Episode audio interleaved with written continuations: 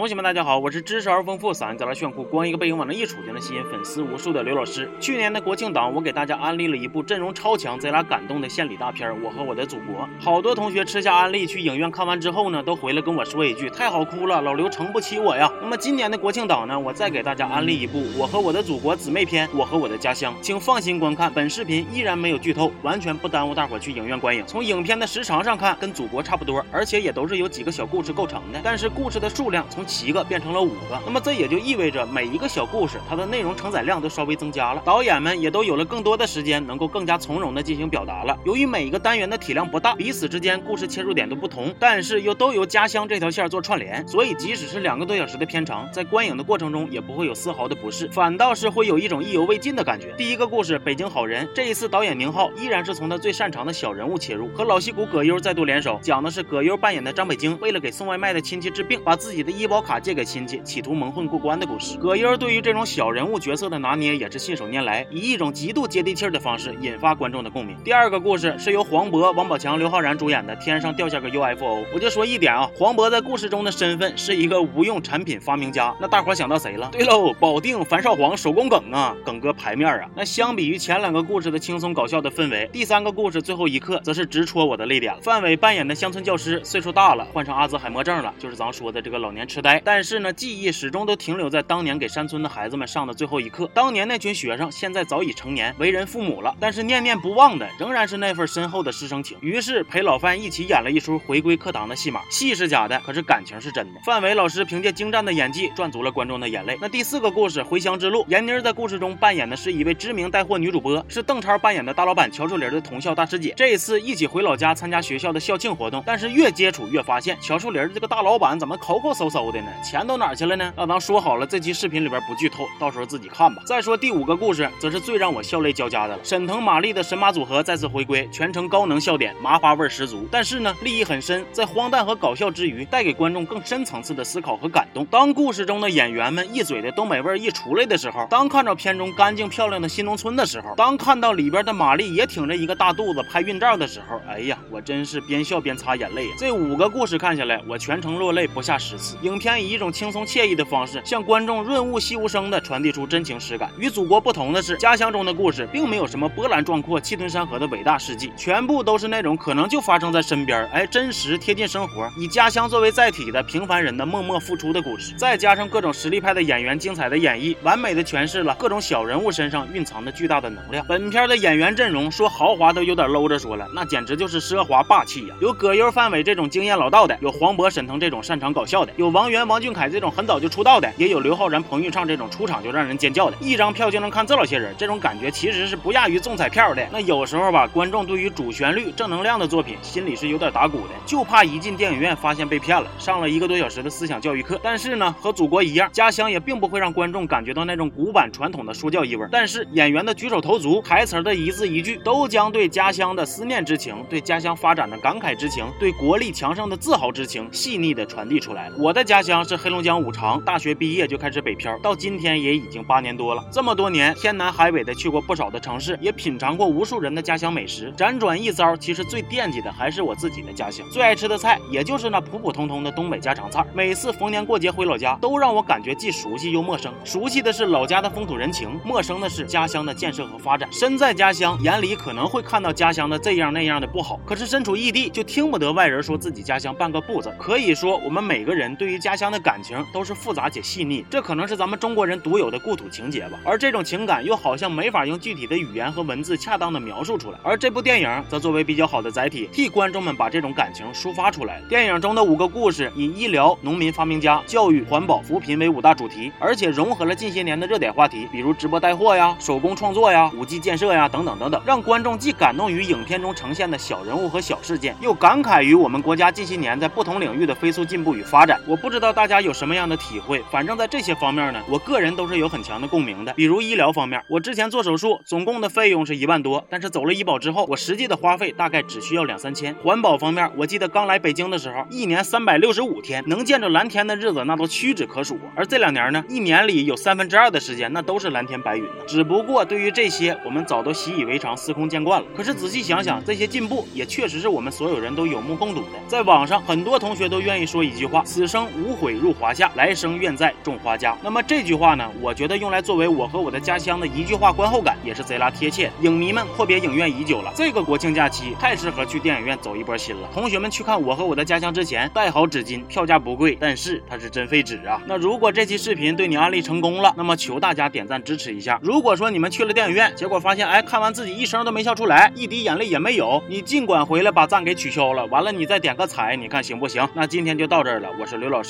咱们下期见。